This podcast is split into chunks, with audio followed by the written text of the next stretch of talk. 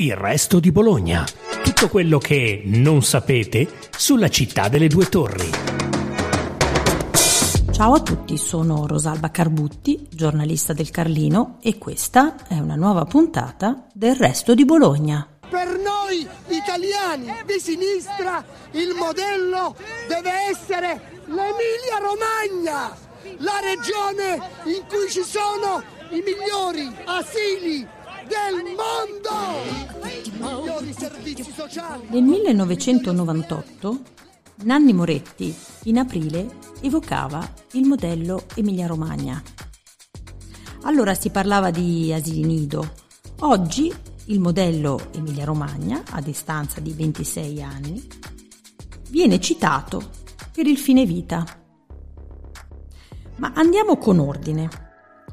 Tutto nasce dalla sentenza 242 del 2019 della Corte Costituzionale, che di fatto regolamenta il suicidio medicalmente assistito in seguito al caso Marco Cappato Fabiano Antoniani, il famoso, ve lo ricordate, DJ Fabo. Ciò nonostante, il Parlamento non ha legiferato. Quindi ad oggi la legge nazionale non c'è. A muoversi quindi eh, è stata eh, l'associazione Luca Coscioni con lo stesso cappato in prima linea, che ha raccolto le firme necessarie per una legge di iniziativa popolare. La prima regione che ha tentato di farla passare è stato il Veneto, ma eh, a causa di divisioni politiche, con anche un'astensione che ha fatto molto discutere fra le fila del PD, ve la ricordate, quella della consigliera eh, del PD Anna Maria Bigon, la proposta di legge Cappato è stata affossata. Da qui Stefano Bonaccini, famoso per un pragmatismo tutto emiliano, ha pensato di aggirare l'ostacolo di un voto in aula, un voto pericoloso ovviamente perché eh, viste le divisioni del Veneto, divisioni che ci sono anche in Emilia Romagna. Non vogliamo vedere ciò che si è visto in altre regioni, dove cittadini in condizioni di grande sofferenza inseguono le istituzioni o si rivolgono a un tribunale per avere una risposta. Poi è evidente che io mi aspetterei, l'ho dichiarato in questi anni, non in questi giorni, mi aspetterei che venisse approvata una legge nazionale. E quindi ha pensato di licenziare in realtà una delibera regionale che di fatto dà la possibilità di applicare la sentenza della consulta senza dover necessariamente passare dall'aula. Prima dell'Emilia Romagna fare una delibera era stata la Puglia, ma Bonaccini ha fatto di più. Perché ha creato il COREC, il Comitato regionale per l'etica nella clinica, ma soprattutto ha inviato alle ASL le linee guida per il suicidio medicalmente assistito ed è questa un po' eh, la vera eh, novità emiliano-romagnola. Con queste linee guida di fatto si dà applicazione alla sentenza della Corte Costituzionale e si danno indicazioni precise di tempi, modalità eh, per portare avanti il suicidio medicalmente assistito. Quindi, morale, se anche si arriverà a un voto in aula, e il fine vita non passerà. E questo è possibile visto che al momento, parliamo al momento, i contrari in Consiglio regionale vincerebbero 27 a 23, eh, la delibera resterà valida e permetterà chi risponde pienamente ai requisiti indicati dalla Corte Costituzionale di procedere con il suicidio eh, assistito, rendendolo quindi, come ha detto l'assessore alla sanità Raffaele Donini, esigibile. Questo diritto eh, delle persone che appunto versano in eh, condizioni terminali con eh, sofferenze enormi sul piano fisico, psicologico e ovviamente capaci di intendere e di volere che, che richiedono questo trattamento, questo diritto che la Corte Costituzionale ha sancito in Emilia Romagna oggi è esigibile. Quindi dov'è adesso, oggi, la eh, legge, la proposta di legge Cappato al momento è parcheggiata, usiamo questo termine, in commissione e probabilmente ci resterà per un bel po' di tempo.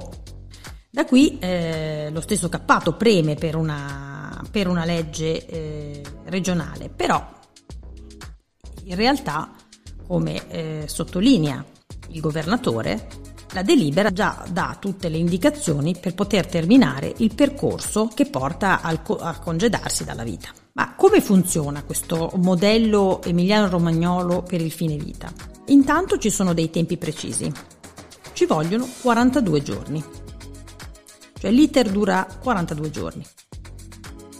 Per prima cosa il paziente eh, che intende procedere con un suicidio medicalmente assistito deve fare richiesta alla direzione sanitaria dell'AUSL allegando la documentazione sanitaria. Voglio ricordarlo però perché questo è molto importante. L'Alta Corte prescrive molto chiaramente i requisiti che servono per poter eh, richiedere il suicidio medicalmente assistito.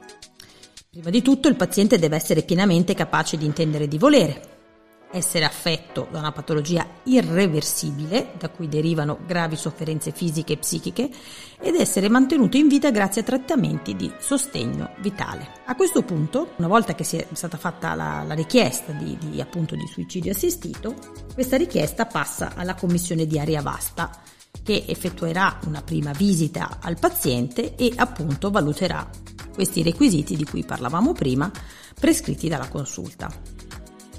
A quel punto, conclusa l'istruttoria, entro 20 giorni la Commissione produrrà la relazione che invierà al famoso COREC, il Comitato Etico Regionale, dove ci sono giuristi, esperti, bioeticisti, eccetera, eccetera. Quest'ultimo, quindi questo comitato, esprimerà un parere non vincolante, perché è un parere obbligatorio ma non vincolante, cioè della serie la commissione poi può decidere anche in altro modo, anche in dissenso rispetto a questo parere, e dentro sette giorni lo invierà alla commissione per la relazione conclusiva. Questa relazione verrà poi trasmessa al paziente e al direttore sanitario della AUSL e se arriverà il via libera, entro sette giorni si avvierà la procedura. Il suicidio eh, medicalmente assistito, però, e questo mh, mm, va spiegato credo eh, in maniera eh, piuttosto chiara, è diverso dall'eutanasia, è completamente diverso, perché il suicidio medicalmente assistito prevede che sia il paziente stesso ad autosomministrarsi il farmaco letale, quindi non è qualcun altro, ma il paziente che si autosomministra il farmaco. Eh, la modalità si valuterà di volta in volta, ma in genere è una compressa per bocca oppure potrebbe anche essere un'iniezione oppure in certi casi anche un macchinario, ad esempio, che si può attivare con il movimento eh, oculare e permetterà quindi la somministrazione del farmaco.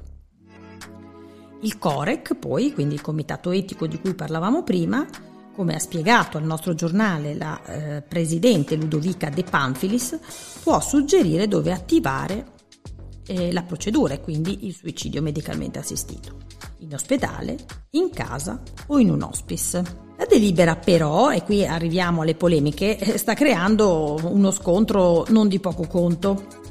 Nel mirino, in prima battuta, è finito proprio il COREC.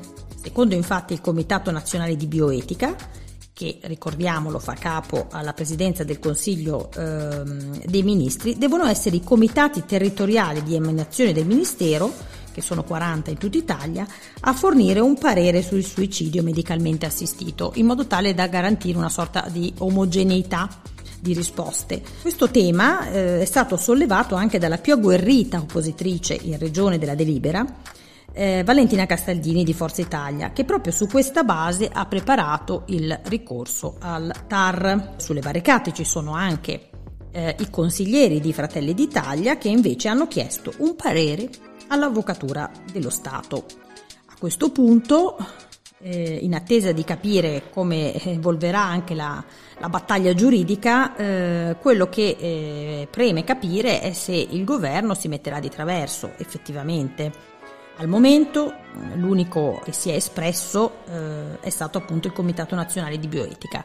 Viene da eh, domandarsi se eh, ci sarà un altro caso eh, come quello della Città 30 dove il Ministro dei Trasporti Matteo Salvini ha emanato una direttiva proprio per regolare la eh, Città 30 bolognese prescrivendo fondamentalmente delle correzioni. Quindi vediamo che cosa succederà nelle prossime settimane. Nel frattempo sia Bonaccini che l'assessore regionale Donini eh, hanno detto, insomma, tirano dritto, eh, hanno sottolineato che la delibera è pienamente eh, valida, mentre a eh, mettersi di traverso è sicuramente la Chiesa e eh, la CEI con il cardinale Matteo Zuppi, arcivescovo di Bologna, ha già fatto sapere di non essere d'accordo su questa delibera regionale e ha spiegato che eh, gli impianti giuridici che stabiliscono il diritto alla morte sono degli inganni e di dubbia validità.